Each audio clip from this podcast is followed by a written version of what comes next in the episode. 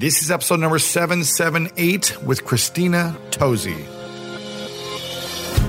Welcome to the School of Greatness. My name is Lewis Howes, former pro athlete turned lifestyle entrepreneur, and each week we bring you an inspiring person or message to help you discover how to unlock your inner greatness.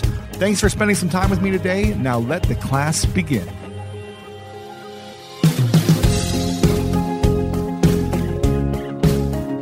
Georgia O'Keeffe said, Whether you succeed or not is irrelevant. There is no such thing. Making your unknown known is the important thing.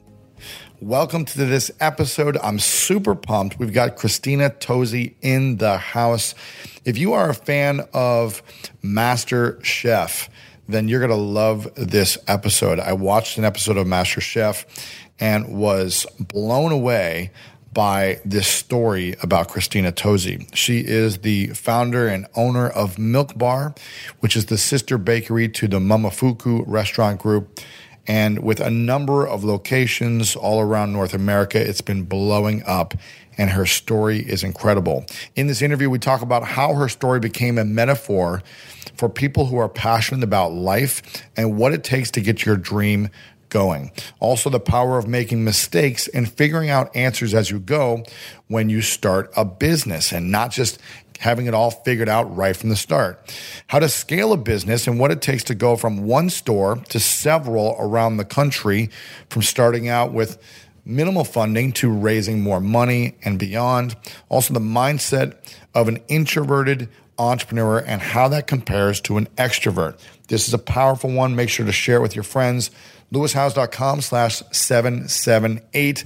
Make sure to tag Christina Tosi as well on Instagram. Let her know what you enjoyed about this. And I'm telling you guys, you will be addicted to the all the goodies at Milk Bar. So make sure to check out Milk Bar because it is unbelievable what they make. At Capella University, you'll get support from people who care about your success. From before you enroll to after you graduate, pursue your goals knowing help is available when you need it. Imagine your future differently at capella.edu. On this episode of Plant Killers, we'll explore one nation's most notorious fruit and vegetable killer, bad dirt. What makes bad dirt so bad? The answer? The ingredients. But fear not, true crime enthusiasts. This story has a happy ending. New Miracle-Gro organic raised bed and garden soil. It's made with quality organic ingredients from upcycled green waste like compost and aged bark. Unlike the other guys who can't say the same. Looks like bad dirt's murdering days are over, thanks to Miracle-Gro. Join us next time on Plant Killers.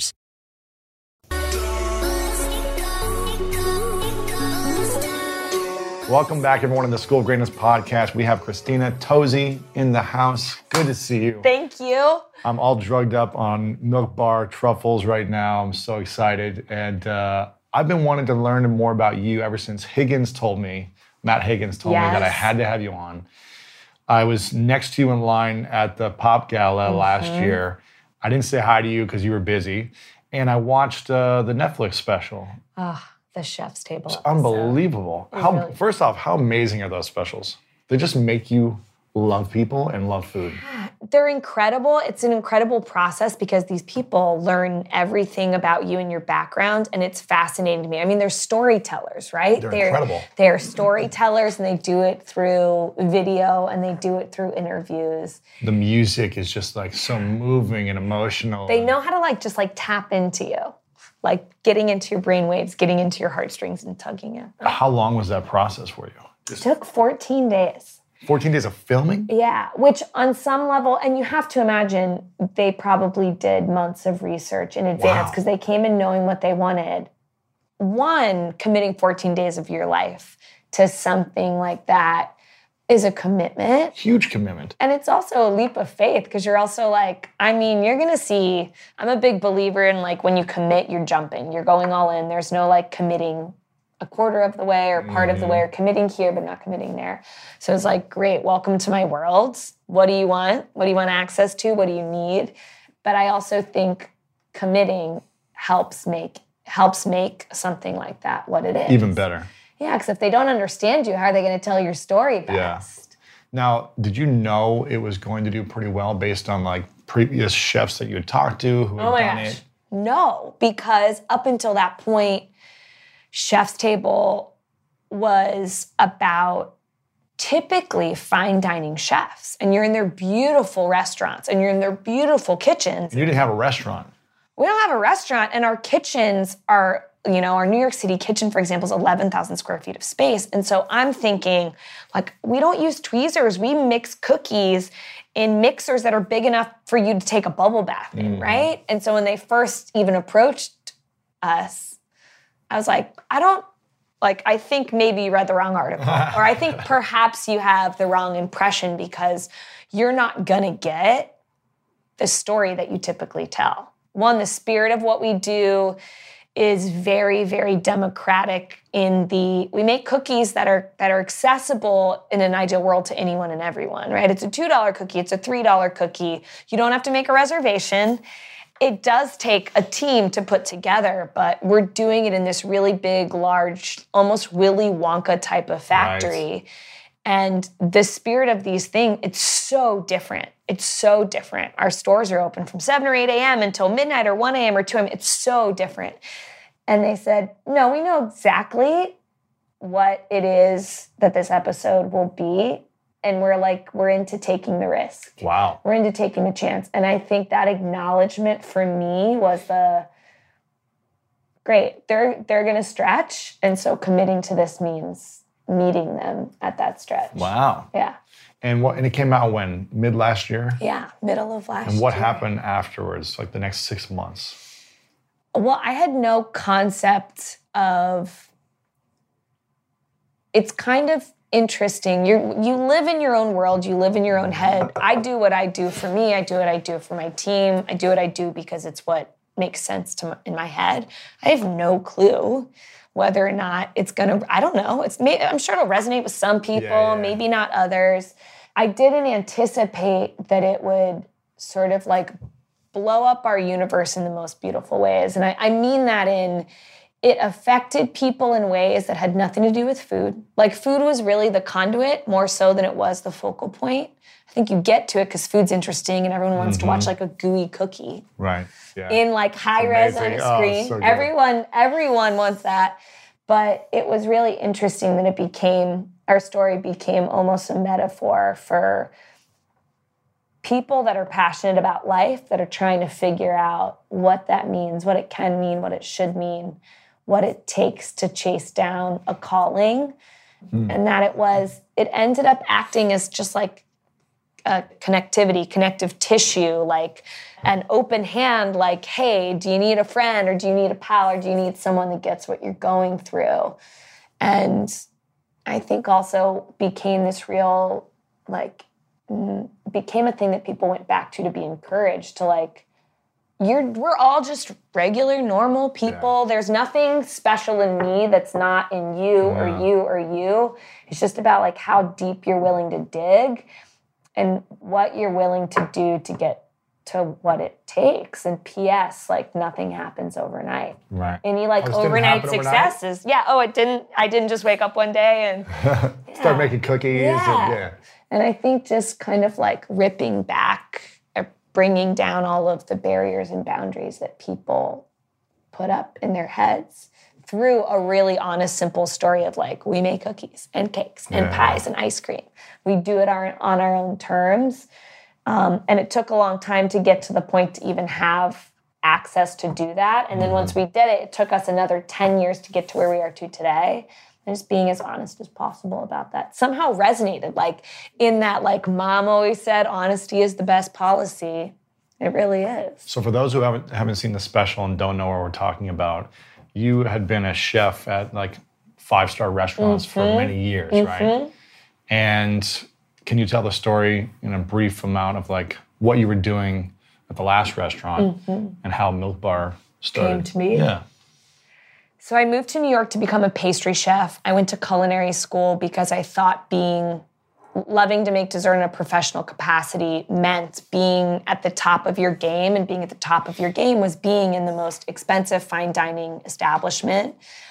And I worked my way up. And what I realized in doing that was I loved that pursuit of that craft. But when I took a look at myself in the mirror, I was like, but I really want to go home and make cookies at the end of the day Oh, really? because I want to feed, I love feeding people.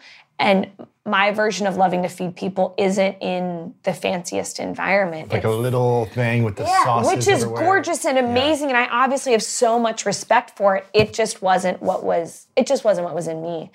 And so the last restaurant I was at, I was doing that while also trying to figure out what my next step was because I knew that was I couldn't do that anymore and be true to myself.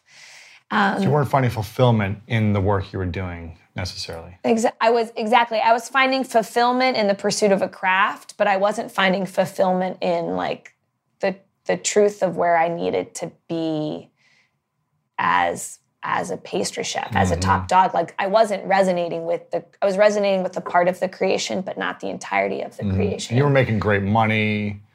Well, no, great money does not really exist when you work in a kitchen. You work really long hours. You don't make a lot of money. It is a true labor of love. But you were working at the best places. I was working at the best. So you had places. credibility. Credibility. People looked up to you and respected you. You For were sure. like the master of your craft. for sure. Got it.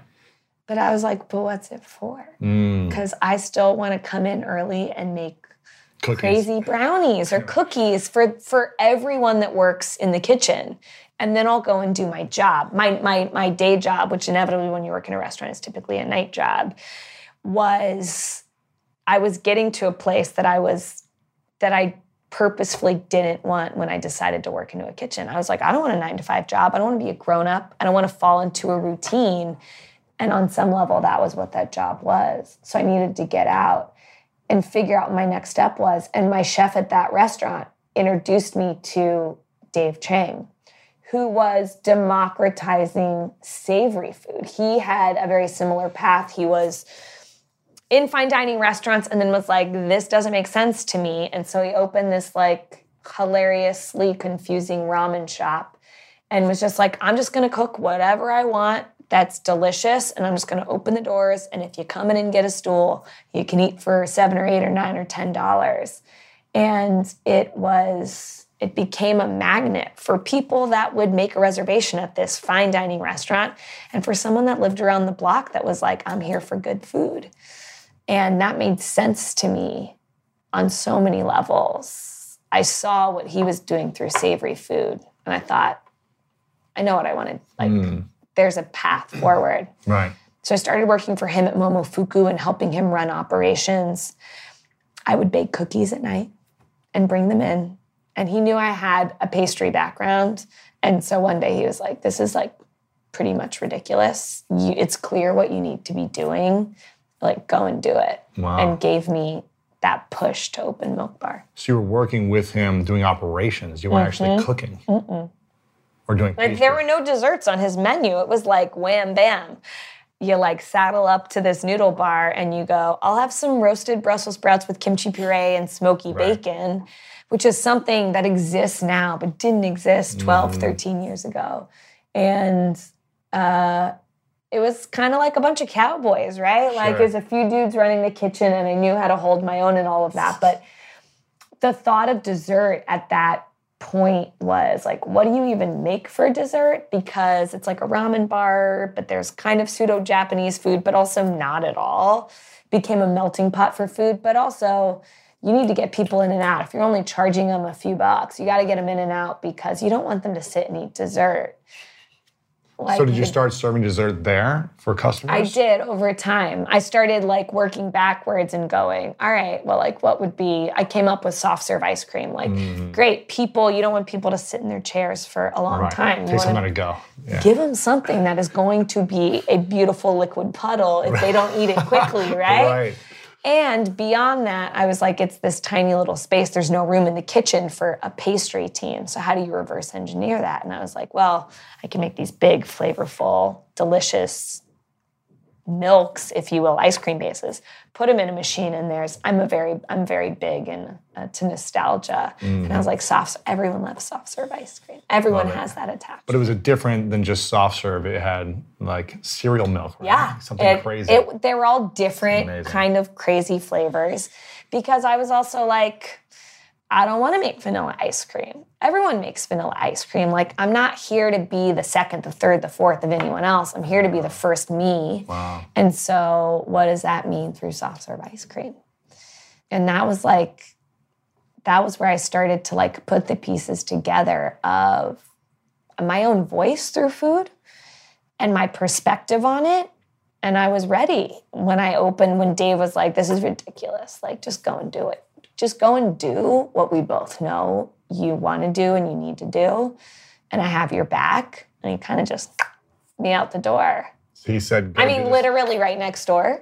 right next door. He said, "Hey, we got a space here. I'll help you launch this." Did he? Did he support? I mean? I was running operations, so I was like, dude, there's this spot next door. It's coming up. We need to be careful, right? Like a competitor could come in, a this, a that, or the other. The landlord could make trouble for us, whatever it was. And it became clear very quickly that I would take over that spot because it was best for the Momofuku side of the business. And Yeah. it checked the box of like, you'll still be around, we'll still be to get, like, we'll still have each other's backs, but you'll go and do this thing. So you open it next door. What happens in the first few months? We opened the door on November 15th of 2008 and there was a line out the door immediately to the point that I have so many things I'm thankful for. One of the things was that I did not have enough time to worry about any of the things that I worry about now. Mm. I didn't have, there was no point in me that I was like, what if no one comes? I, I worry about that every day when we, we open, we just Really? opened our 17th store. And I'm like, what if no one comes? Or what if only five people, right? Like, what if no one comes? What if no one cares? What if people don't get what a compost cookie is? What if calling, like calling something that has, you know, pretzels and potato chips and chocolate chips and coffee and all of these like random in your cupboard things. What if people are like, that's such a weird name? Or what if people are like, the milk that tastes like what's left in your bowl after you eat all the cereal out of it? Like, okay, I guess. I didn't have time to worry about any of that. And so when we opened the doors, we really did open in our truest, like most honest form of ourselves because we just had this vision and in a beautiful and terrible way, we hadn't gut checked it. It was just guttural. Like there was no like, is that You didn't have a test group of people be like, "Tell me your opinion on this flavor. What you think of this?" And I was like, we're gonna open at 8 a.m. and we'll open until 2 a.m. And there was no point of me that was like, girlfriend, that means that you are gonna need to be at work from like five o'clock in the morning until like when you're done cleaning up three o'clock in the morning. Like, how is that gonna work? Or I had, we were a team of, I think, four or five, where it was like, maybe you're gonna need a few more people if you're gonna do that seven days a week. And so the doors open, there was a line out the door from the very beginning and we figured it out. I mean, we took off sprinting and we started climbing and we every day we figured it out for good and for bad. We made so many mistakes. Mm-hmm. And the beauty of the mistakes were that we didn't have the opportunity for the mistakes to sit around. So we'd make a mistake and learn and make a Fix mistake and quick, yeah. fix it real quick. I mean, I remember that morning of opening day it was probably like 6 a.m. and it's like, okay, we're two hours from opening and we're looking around and I'm like, oh my God, we don't have a menu. Like I, I knew what we were serving and it was all loaded into the point of sale system and we had paper menus, but I was like, you walk in and you can't actually see a physical menu. So we took the legs off of a stainless steel prep table. We're looking around like, what are we gonna do? Took the legs off of this stainless steel prep table, grabbed a dry erase marker, and I have terrible handwriting at best. And I was just like, keep baking, like, you know, just trying to like direct, like, keep baking. We were just like, we didn't know what to expect, but I think in a beautiful way, it resonated with people because I think when you buy a cookie, you're buying it's something that's so human. If you have ever had a cookie or a cake or a pie, you've probably had it from someone that's in your family that cares about you, that that like in a in a love language way, making dessert mm-hmm. is the ultimate love language. And I think you were just getting this honest team of people that were just like they cared so much about what they did and were just figuring it out. So it required a lot of patience from our customers, but you also got the most delicious, baked, mixed by hand, delivered with so much care thing. And people just came back, Just serving love all day. you know? Love and hugs. Love and hugs, right? Oh my gosh. Every time I go to New York, there's always a line.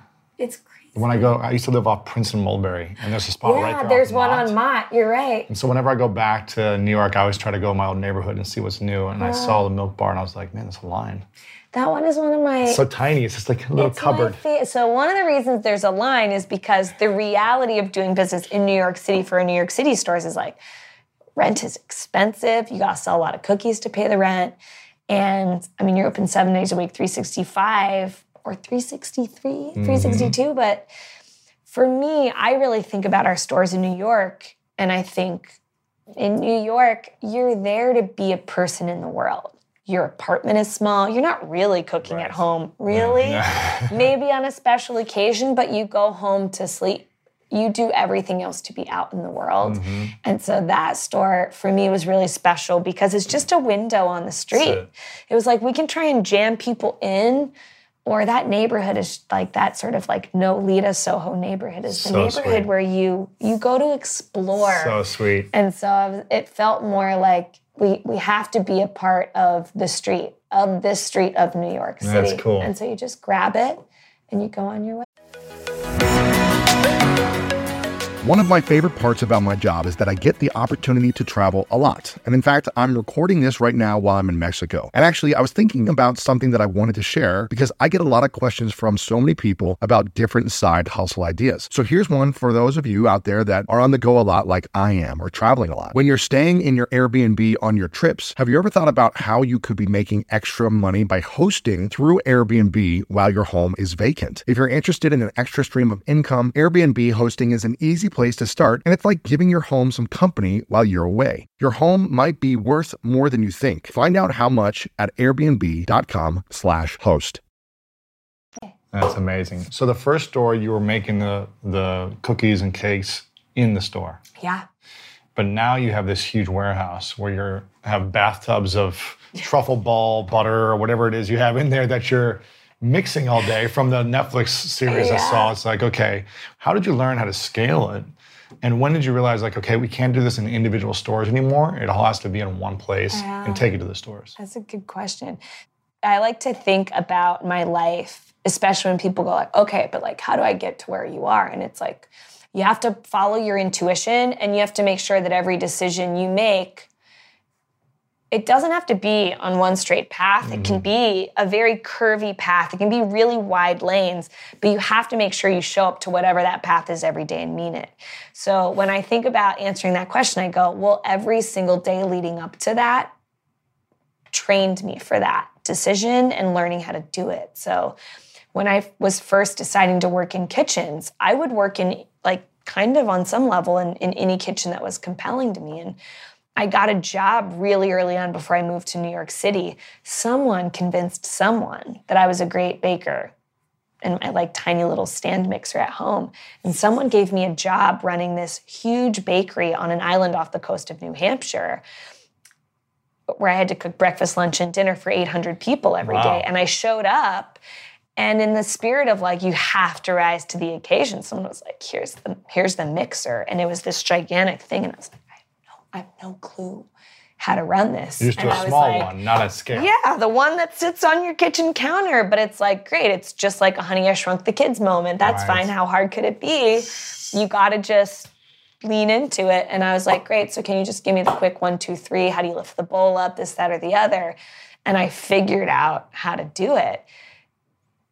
Went to New York, went into all this fine dining, never saw a mixer like that again. But in my mind was like, okay, I know how to feed the masses.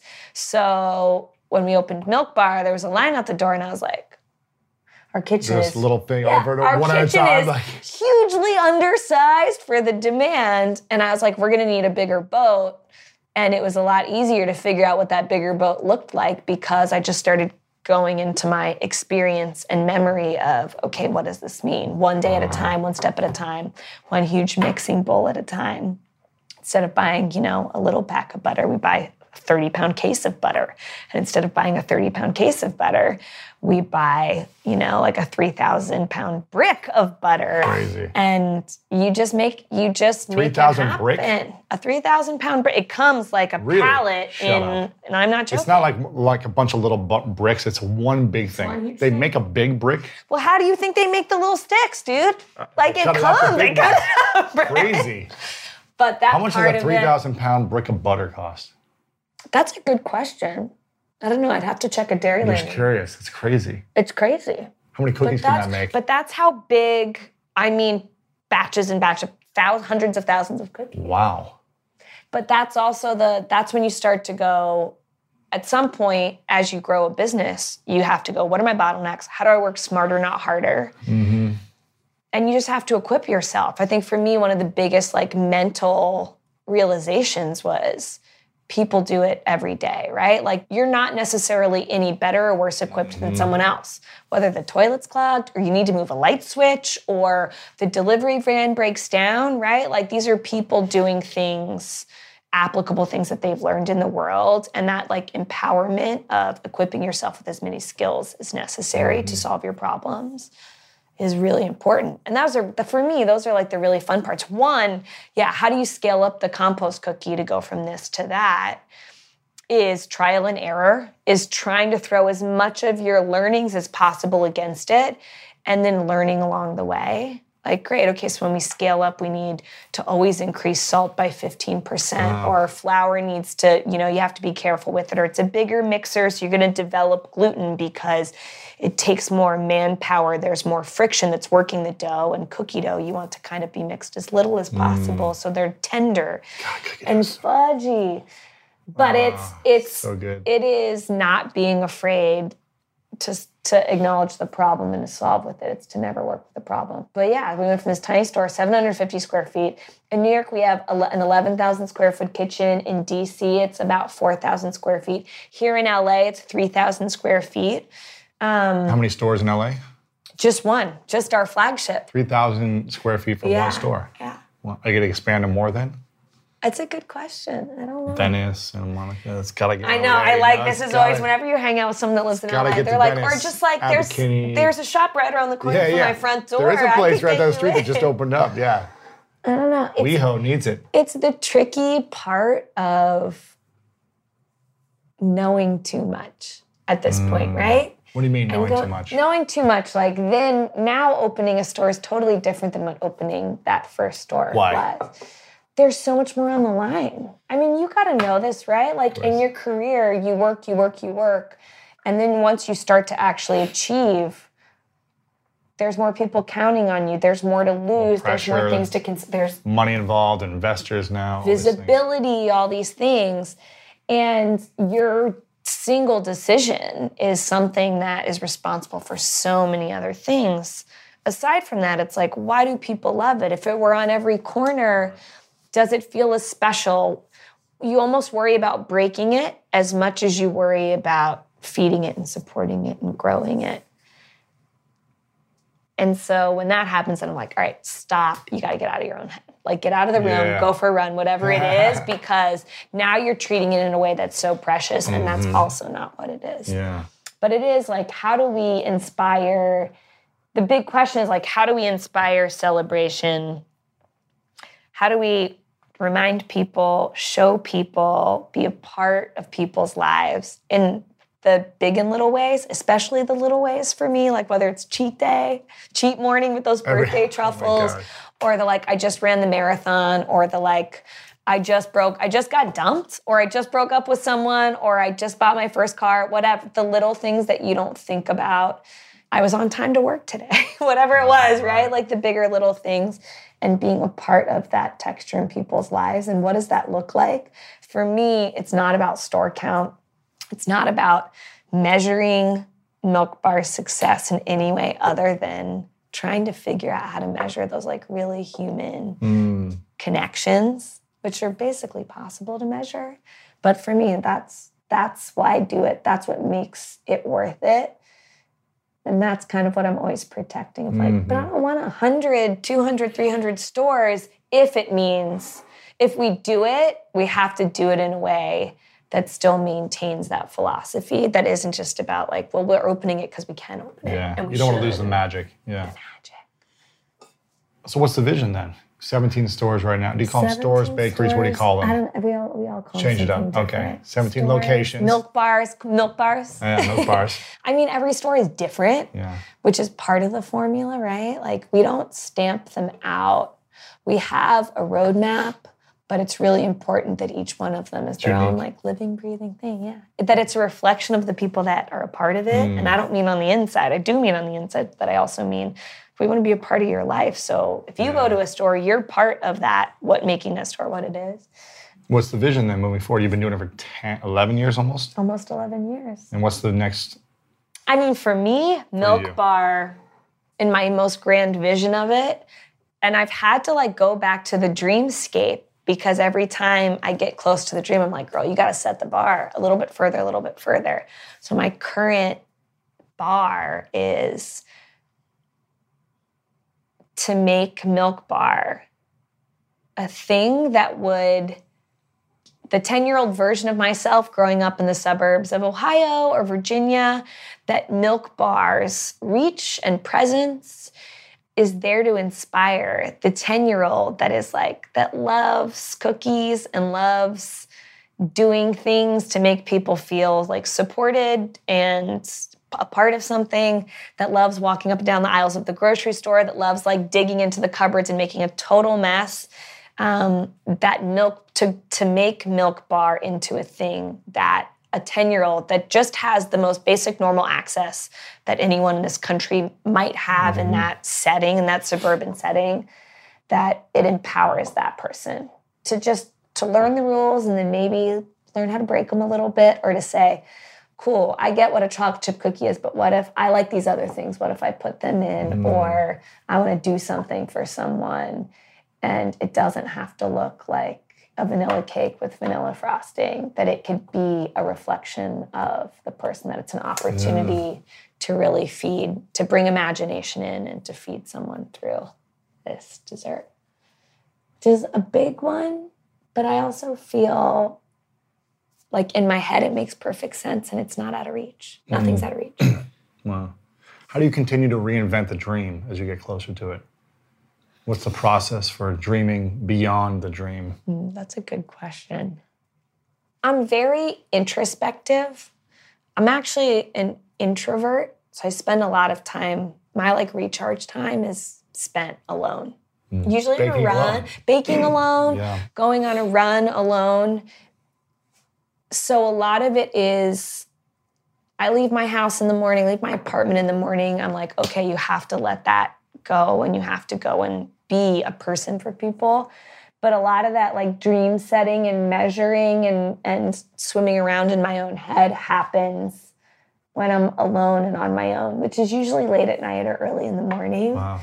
And I gut check. I'm a very big, I talk about like November 15th, 2008. I had no time to gut check. It was just guttural.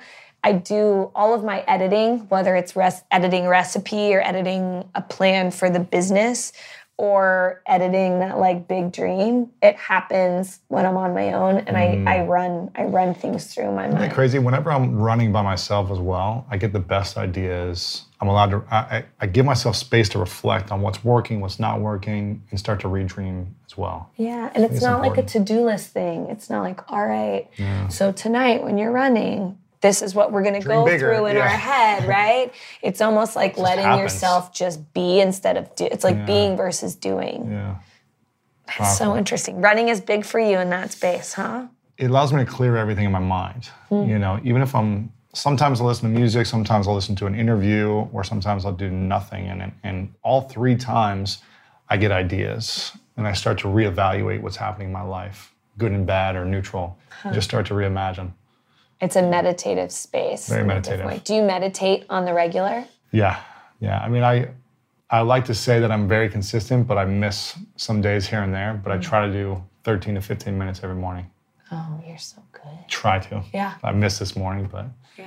yeah. But the missing is also like the humanity of it. Of I'm, like I'm not perfect. fine. I'm not going to hit the same routine every single day. I do my best, Yeah. but a workout, I feel like, is the most meditative thing I can do. Because it, it processes any negative energy or any toxic energy or any anything. It just kind of gets it out. I like that. It's true. There's some, it's that for me, and it's also this.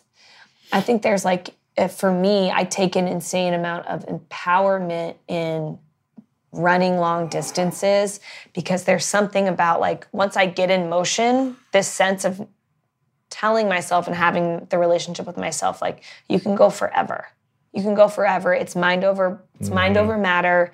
And also this, you can do in like you can do anything you can do anything you have to just start like taking those that first step or the second step or the third step in the running for me is like it's not hard to do but once i've taken the first three steps it could have been my millionth step mm. it's that like mentality of empowerment of like just start once you start you'll figure everything else out Yeah. you don't have to have all the answers For me, I'm not a distance guy. I mm. most, I'll run maybe four or five miles max mm. on like once That's a really year. long amount for most people. I like that you're like, that's not distance, which depending on Three miles In a like, vacuum, yeah, exactly. I'm more of a sprinter or like interval sprinting. So if I do a three or four mile run, the first two minutes is easy. Hmm. It's like right after mile, I hit mile one, one and a half, it starts to like hurt. Hmm. And then I'm like, okay, I can either stop here or I can continue to push through it. When I push through the pain and the adversity and I get on the other side, it's like I feel like I can run forever. Forever for me is like another two miles, right? But it's like I feel like I can run Yes. farther than I'm used to running, which is two and a half or three miles. I can go four, four and a half, five. And I hit that zone as well where it doesn't hurt anymore. yeah, it's almost like you you learn every time anew to quiet the voice in your head, like the naysayer in your head. You're like, we're not going to do that right now. But whether you're doing like sprints or interval intervals or whatever it is, I feel like it's the same thing of like, we're not going to let that voice come at like we, the voices in my Yeah, head, yeah. right? Like the personalities that you hold. We're not going to do that right now. What's we're just going to be quiet. What's the worst voice that you have, and what's the best voice? I think the best voice is the one that just like puts a smile on my face. I went for a run yesterday morning and I was like, I think everyone on the street right now must think I'm a lunatic because it's the most quiet voice that just trans I was just smiling. I'm like running up a huge hill, just smiling, just so happy and at peace. It's the voice that almost doesn't have a voice. It's the voice that just keeps all the other voices quiet. I think the worst voice is the one that's hypercritical. Whether it's like you didn't meditate today mm, that's a problem, or this or that, or you're not this enough, you're not that enough, or you could have, coulda, woulda, shoulda. And I think the best voice is the one that's like, oh, I see you. Shh, we're gonna be quiet. Just be quiet. And I think talking about it and acknowledging it is a big part of it. Because whether mm-hmm. you're talking about working out, you're talking about building a business, you're talking about finding your calling and just in the pursuit of engaging with it, what do they say? Like showing up is 80% or Right, right, 90% of it. And like learning to sh- showing up, I think, is letting that your strongest, most powerful voice, which is your quieting voice, tell everything else to be quiet. Uh, percentage wise, throughout your day, what's the percentage of the critical voice versus the positive voice, would you say? Depends on the day. I am at my best when I am. I know my relationship with myself is that I'm at my best when I'm in just like a little over my head, where my drive to be like, you got to keep your head up above water, you got to keep your head up above water is like my middle voice that keeps the critical voice quiet. So I'd say the critical voice comes out most at night and in the morning when I'm quiet and I'm by myself. Really? I try to keep it out of the way the rest of the day by going like, hey, great, why don't you build this bakery into this big, magic, magnificent thing? Wow. And when I'm focused on that, it can it'll usually quell everything else, especially the voice that you're like, Because you're just focused on I'm just taking focused. action and making it happen yeah, figuring I'm focused. I have my team. I want to serve them. I want them to feel motivated.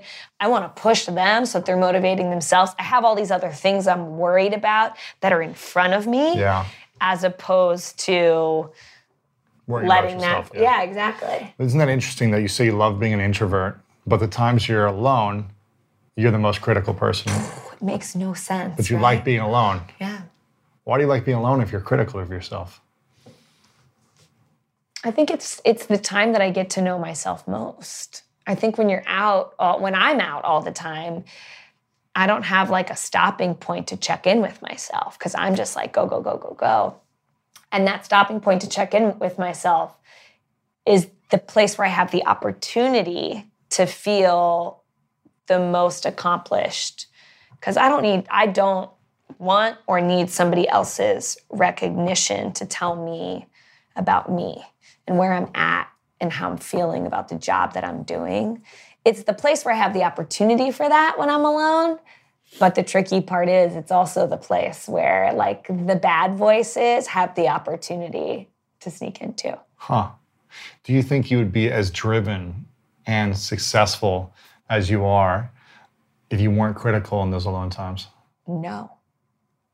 So if you because I wouldn't have my own measure, right? Mm. Like if you don't have your own measure of what right from wrong is, what what you want to set up, where you're falling short, then how do you know? Then you have no measure. Then good and bad is all the same thing, right? And wrong is all the same mm. thing.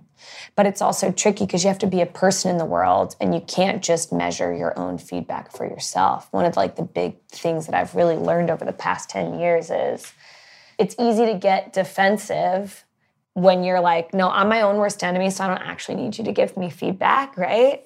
And to open yourself up a bit more to to start to understand the things you don't know. You only know what you know. You don't know what you don't know. Wow. That's an interesting balance. So wait, did you say you you don't care about the approval of anyone else? I don't that's not how I measure my own success. I think that approval, winning awards, this and that I think that those are things that are like nice to haves. They're nice to haves for my team. Sometimes I think about my day or the commitments I make in terms of like, I'm not, it's not just me anymore, right? Like there are people that show up every single day and make a promise. And I need to make a promise, make a promise to me and to Milk Bar. And it's really important that that's that it's a two-way street, that yeah. I'm making a promise to them. But also, if something bad comes out, if a bad piece, if a piece of criticism comes out, it doesn't, it also can't mean that you're a total failure. Mm-hmm. You have to find a space for those two things to exist. I think I always say to the team, like, their perception is our reality. If someone has something positive to say, that's great, but that can't be the only thing. But also, if someone has something negative to say, there's truth somewhere in it. And that's an opportunity. And we shouldn't be we shouldn't have our guards up so much where we're our only barometers of success and measure that we're not open to that. Yeah. That's where you start to really feel like you're growing and blossoming a bit more. It's a scary place to be, but it's a really good place to be too. What's the biggest thing you've learned about yourself in the last 11 years? That's a good one. The biggest thing that I've learned about myself is that I only know what I know. And some days that's a lot, and some days it's just the beginning. And that's a that I think comes from, you know, when you're in your 20s, you're feeling great about life. You're feeling yourself like big time. And that it's such an empowering like decade of years and in a really beautiful way. It's so easy to be like, to feel great and feel big and to very quickly have that turn into like defense or closing yourself off to all of the things that you will surely learn in your 30s and in your right. 40s or whatever it is. And I think when people say, when people ask, like, what's your biggest mistake? Would you ever change anything? It's like, no, but I would love to be able to go back to my 20s and just like tap myself and be like, hey, girlfriend, like what you're doing is great and keep going. But like, let people in, let the conflict in a little bit more, let the criticism in a little bit more because you're so much better off when you do. Really? So you weren't mm-hmm. letting any criticism in? I think I was doing the like, I'm on my long distance run. Shh, like I've got my armor on. Every day is a battle. Wow. Opening this business and going and like I have to have my back first, like on an extra, extra, extra level. And I think the second you start to actually open yourself up to let other people be a part of that dream and that vision and that business in your life, when you let people be with you, you you're so much better for it. Yeah. And so I was a bit more I'm I'm a very stubborn person in general, but I was incredibly stubborn in my 20s and stubborn is what I mean on on the tiniest purse string is also what drove me to make mm. Milk Bar what it is and why Milk Bar is what it is on many levels, but it's opportunity and threat at the same time. Like if I didn't have that, like no one gets to tell me who I am and who I'm not, what I'm capable of, what's possible. I mean, in 2008, someone being like, "You have how much money in your bank account? You're going to open a bakery." That sounds like a really bad idea. I mean, my sweet parents were like, "Oh my god." we gave you so much opportunity. Why do you want to go work in kitchens and why this bakery? Like, can you go be like a doctor or Right. a lawyer? Can't you do the safe thing? And I needed, I both needed to be really stubborn and closed minded from other people's opinions to be able to hear myself. But at the same time, I look back and go, oh my God, what worked for me back then does not work for me today. And if I hadn't figured it out, would have been holding me back so much. Wow. Yeah. What are you most proud of that you've done? this is like I feel like such a hilarious old lady saying it. But one of my biggest pieces of pride from the past few months was we just started offering a 401k program at Milk Bar, which is like when you work in restaurants, you give it your all. It's a labor of love. Restaurant, like the word restaurant is restorative, right? Like people come to be restored. But in a really tricky way, people don't typically you don't take care of yourself because you're working crazy long hours on your feet all the time. It's it's stressful and strenuous and yelly and screamy usually and like all of these things. And there's typically not a program put in place to take your job is to restore all these other people and that's why you love doing you love feeding and nurturing. But who has your back? I think mm-hmm. is the question that i started asking myself or realizing. And that was like, we offer health insurance and maternity and paternity and all of these other things. But the 401k for me was like, what if when you came into the doors of Milk Bar, you never had to write? You never had to go for another job interview. You never had to write another resume. Like, what if when we grew, you grew? What if Milk Bar is a true reflection of all the people that work in it? And in order to do that, you got to come in and make a promise every day, but I got to make a promise to you and I want to have your back. And I think that's the one thing when you work in the food industry, you don't really think about the future because you're just so happy in this labor of love. And that was for me like the ultimate. It took a long time and it's not cheap and it is so worth it. And it's like that part of it is the funniest, the funniest part of it. Because looking back 10 years ago, I mean, I would never, it wouldn't even occur to me that I thought I was opening this bakery because I love to feed people and be a part of people's lives, and I do. I think the people's lives that I underestimated, I would become obsessed with being a part of was my own teams. Was the people that helped me bring it to life. How many people are working in Milk Bar? 320, 30. Wow. It grows every day. Crazy. It's crazy 300 people. and super cool it's amazing. It's amazing. Yeah. The first one started with like four or five of you, Yeah. 17 locations. So you have people working in the storefront, and then you have people working in the, I guess, what do we call it? The in bakeries? kitch- yeah, big- in the kitchens. We have people that run like the delivery teams, driving the cookies and the cakes and the pies. We have the shipping and yeah, you're on it. You're like you're already ready to be the director of operations at Bar. Shipping and fulfillment. And then we have the other like sticky teams of when we're at like an Oscar party. The stores are still open and this, that, and the other. And so we have so many other unsung heroes on the team as like well. Like caterers that are going to these events. Wow. They like show up high kicking and high fiving, and they work their butts off so that when they're there, they have a blast, and they want you to have a blast too. Wow. Yeah, it's kind of crazy. When do you feel the most loved? When do I feel the most loved? I feel the most loved when I receive a care package from my mom. Wow. She sends me, I'm like technically a grown up. She sends me, it's, it sounds funny, but like she sends me a care package. It's usually once a month or once every two months. She sees me in obviously a very true form of myself. She's known me my entire life. She sends me, I kid you not, a bag of like little candy, like almost penny candy. So like if it's, you know, um, it's a little bag of Reese's Pieces or it's a tiny little Twix bar, whatever. She sends me that. She typically sends me a baked good. Like I, she'll, she'll send me an, a nine by nine square aluminum pan of Brownie like or gooey something. butter cake, brownie, Oh whatever. it is. And she knows that I like everything a little, un, you know, from the I love the gooiness. Underbaked. Has to so underbaked. it has to be underbaked. And so then Can't do the usually it's like Can't do the edges. no, I- and so it's usually all smushed on one side because she doesn't have like a master shipping warehouse the way that we do, right? she has. It's always um, a bunch of. She lives in the DC area, a bunch of DC food sections, which is her way of pursuing me, being like, I get it and I support your dream. She always writes me a letter. And it's always on some random piece of scrap paper because she's totally a waste not want not lady. And it's about whatever random thing she was doing that day, right? There's nothing big about it. It's just the texture of that day and that moment in life. And then maybe there's like a baby quilt because we have this tradition in our family. My family, they're all sewers and quilters, and they make baby quilts for. So anyone that we know that's having a baby gets a baby quilt that's made by hand by the women in my family.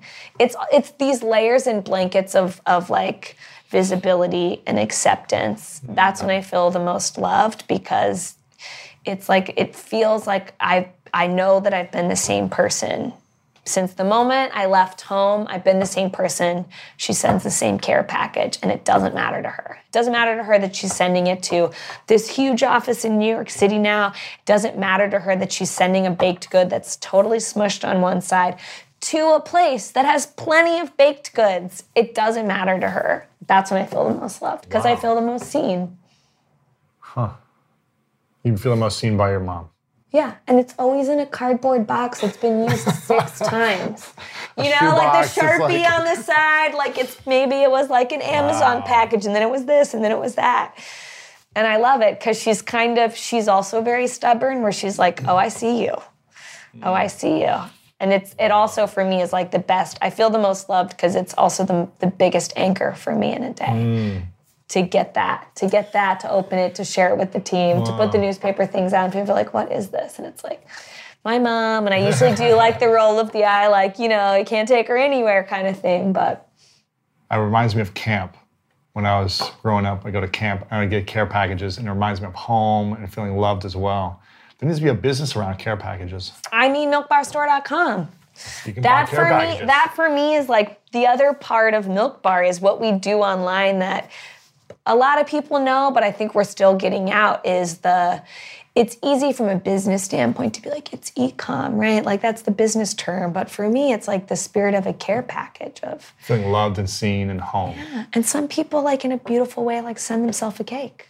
And are like, "Hey girl, Themselves a keep cake. doing it." Wow. But you can see it. You can see it as we're packing it, and for me, that's like That's that's cool. fuel. That's like the inspiration. How many? So these are care packages. You can send yourself anything, or do you have kind of like pre-planned? We packages? have. You can send almost anything on our menu. We mm. don't ship the the soft the cereal milk soft serve, but we ship pretty much anything else.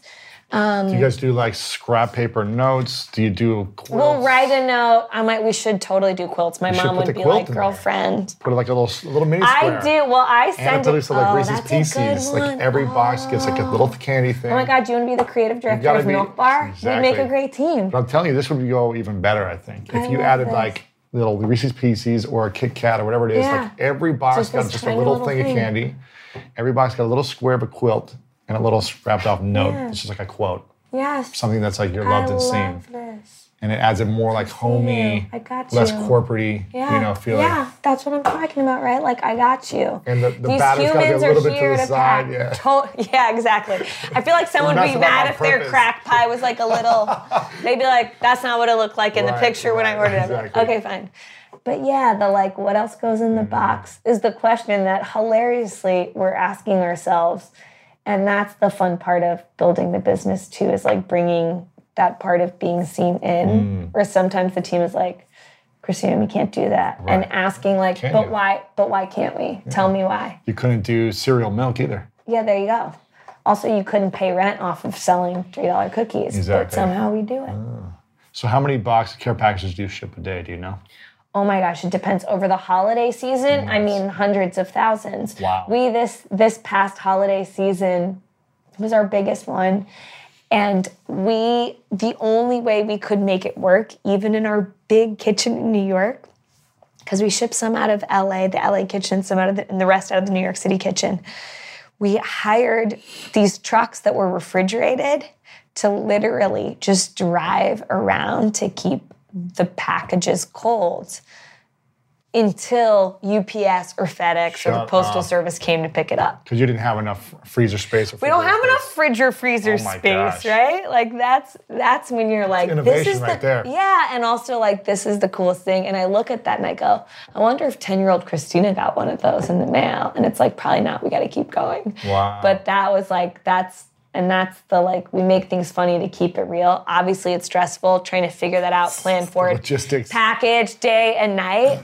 But when we take a step back, being like, we literally had trucks driving around our kitchens to keep the packages 24/7, yeah. cold because that's how many people came out for their care, for their cool. holiday care package. That's cool. Uh, I've got three final questions for you.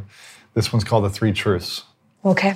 So imagine you've accomplished everything you've ever dreamed of. And every dream you get closer to, you have to reinvent the new dream and dream bigger. And you achieve everything you want that you can think of. But one day, you have to go. You know, it could be 100 years from now, it could be whenever. I have to say goodbye to the world. You gotta go to, yeah, another place, wherever you go to. Got it. You gotta die. Mm-hmm. And you've accomplished everything. And for whatever reason, all of your message that you put out to the world, this interview, videos, Netflix, whatever books, hmm. everything you put out in the world, you've got to take it all with you. So no one has your message anymore. No one has like your words, written, audio, video. But you get to write down on a piece of paper this final day three things you know to be true about all of the lessons you've learned that you would share with the world. Your three truths or lessons. What would you say are yours? I showed up, I meant it, I made it better. That and like a really, I thought, I was like, oh my gosh, how am I gonna do this?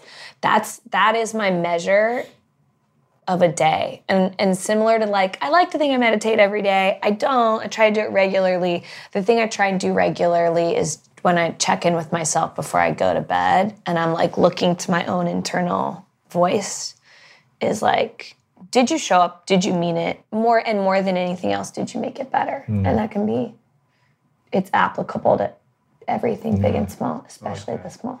I like that. Yeah.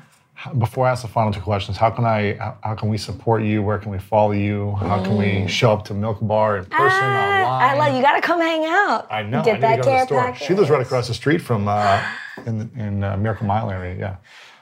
Keep get that care package. Okay. So you can get a care package online. Yeah, milkbarstore.com is our handle, is our website.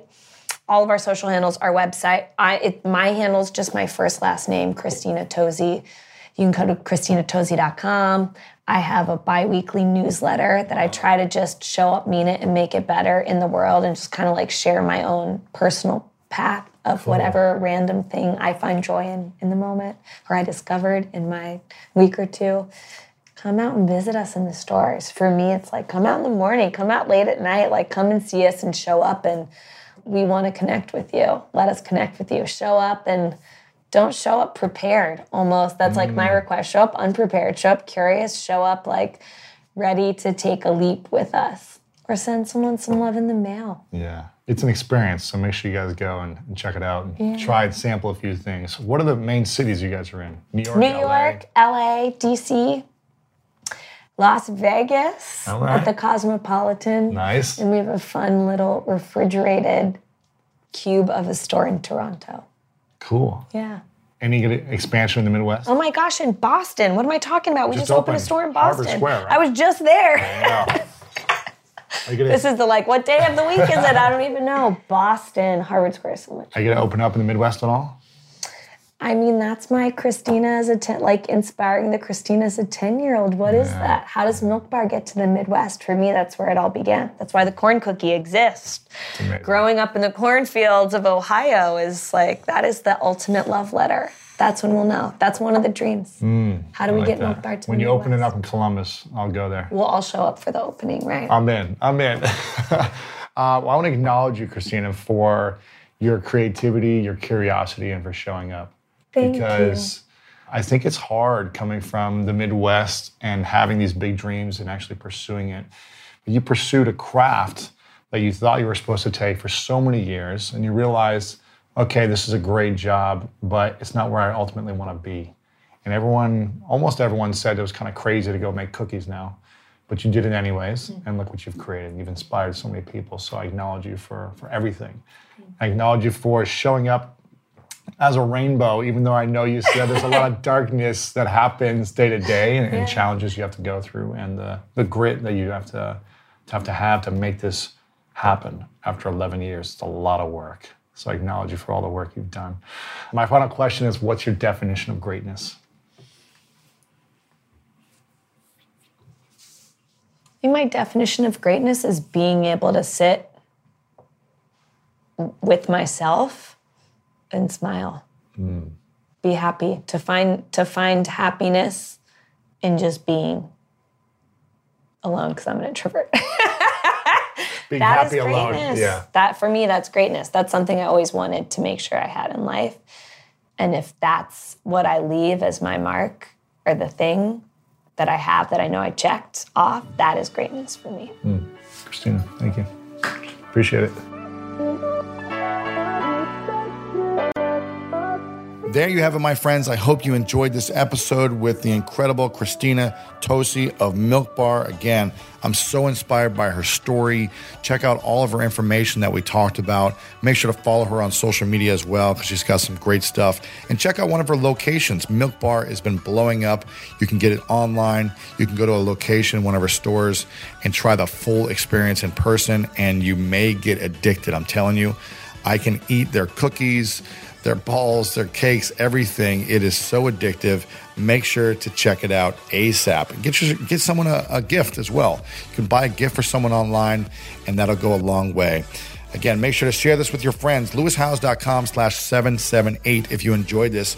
And tag myself at Lewis Howes on Instagram and connect with Christina Tosi as well and let her know what you thought. And always remember, you don't have to have everything figured out when you get started. So many people are crippled by making a decision on how to launch their business or grow their business or start a new project. But this analysis paralysis is really what holds you back because you're never going to have it perfect at the start. All businesses evolve, all projects grow and transform and innovate. You trying to overanalyze and make everything perfect right away is only wasting time. The quicker you start, the faster you go. You're going to learn quickly and you can adjust quickly. Just don't stay stuck in your ways if it's not working right away. Be willing to adapt and evolve. And that's something I love about Christina. She was willing to try and innovate and be creative. And her creativity grew, and so did her business along the way.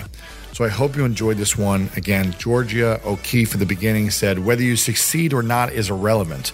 There is no such thing. Making your unknown known is the important thing. I hope you guys enjoyed this one. And as always, you know what time it is. It's time to go out there and do something great.